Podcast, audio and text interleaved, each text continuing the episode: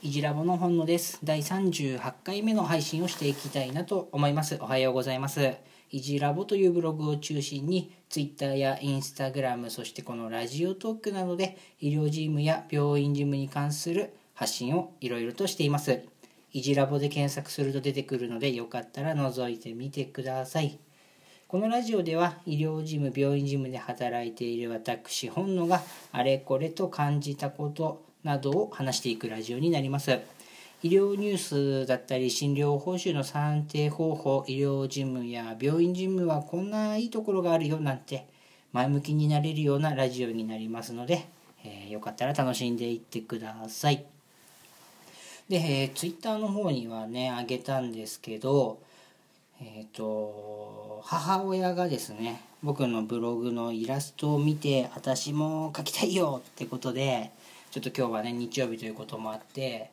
あの山田電機まで iPad と i ペンシル Apple ペンシルみたいのを買いに行ってあの設定をしてあげたりイラストの描き方を教えてあげたりとちょっと家族サービス的なことをしていた一日でした。明日からねまた仕事なので、えー早めに寝たいなとは思います。で今日のタイトルにもある通り今日はですね夜間休日救急搬送医学管理料の600点の話についてね話を話について話をしていきたいなと思います。変な日本語だ。えっと夜間休日救急搬送医学管理料まあ長いですね。これ600点取れるんですけれどもどういったものかっていうところですね。簡単に言うとあの救急車が時間外に夜間休日という時間外に救急車に乗って病院に来た初診の患者さんのケアみたいのを含めて点数を上げるよっていう制度になります。なので大事なポイントとすると救急車で来院してきたことそして初診であること。そして最後に時間外であることという3つですね。ここ大事なのでもう一回言っておきます。3つポイントがあって救急車で来て初診であって時間外となります。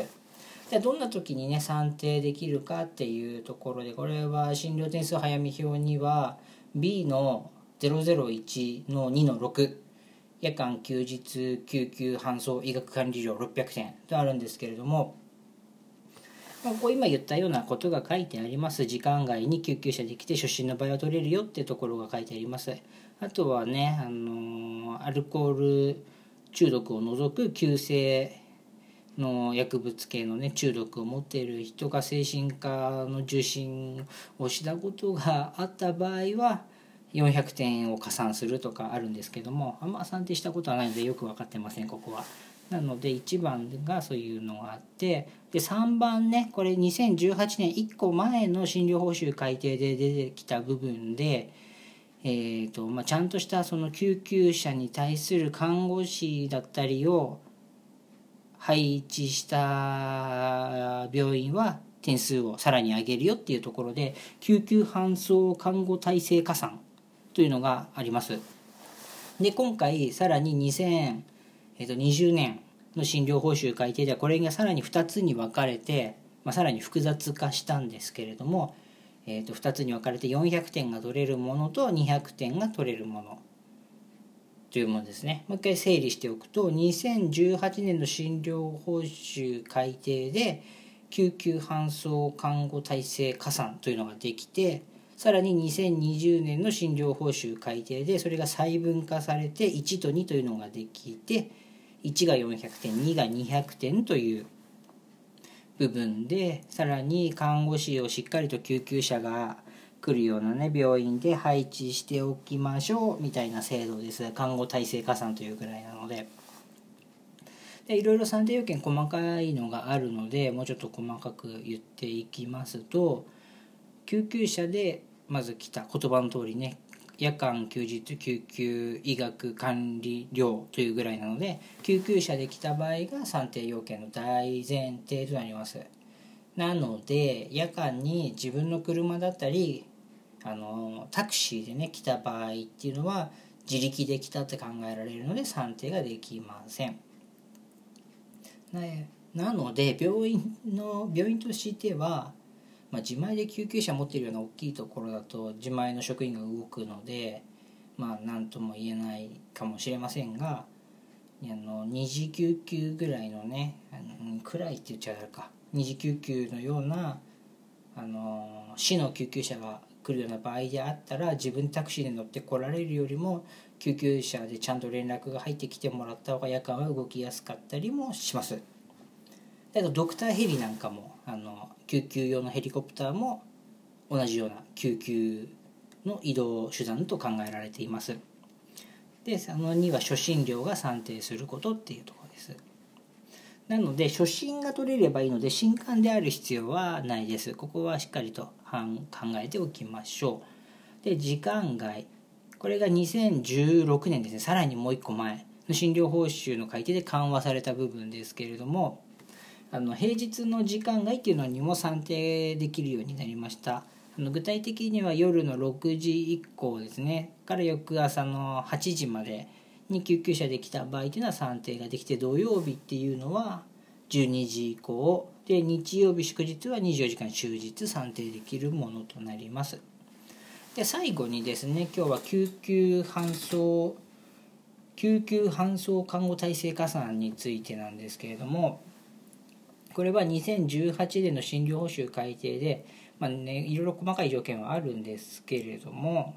あのと2の方200点の少ない方は救急車での搬送救急搬送の件数が年間200件以上であることと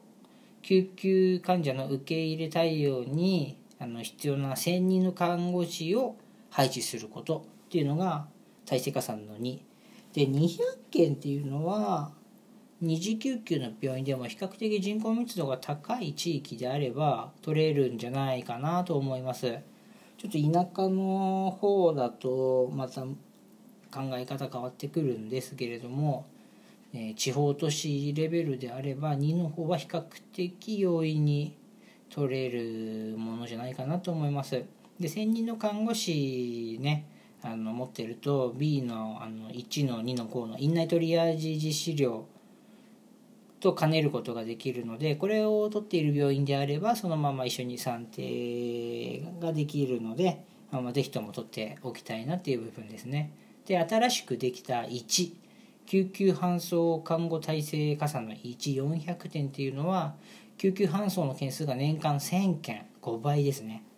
2が200点に対して1の方は1000件必要ですと。でさらに救急車の受け入れにする専任の看護師を複数名配置という書き方になってます。1000件はね結構厳しいですよね。あのー、1000件なのね。1日3件ぐらいは入ってこないと取れないんでこっちは厳しい病院は結構出てきます。まあ、大きい病院大きい病院？救急病院で救急車バンバン受け入れてるとこであれば、まあ、より大きい点数が取れるようになったのであとは専任の看護師を複数名配置ってところをどう兼ね合いで取れるかってとこですね。で最後のまとめになりますが2016年の診療報酬改定でもともと200点だったものが600点になってさらに2018年で看護体制の加算が増えて2020年にさらにそこで400点というちょっと厳しいですけれどもあの算定要件は厳しいんですけれども、まあ、増えていったっていうところでここは結構数少ないねあのマイナス改定の中でも点数を大幅に入れている部分です。逆に言うとそれだけ救急車とかに対する、まあ、手厚い保障っていうかねこれ医師の働き方改革も兼ねてるんじゃないかなとは思うんですけれどもまあ、そういった内容になりましたというところです。でこれからねやっぱ高齢化社会というところで救急搬送救急車にかかるところっていうのを手厚くしていかなきゃいけない部分なのでここは今回こういう400点っていうさらに加算が出たのでまあ良かったなと思います。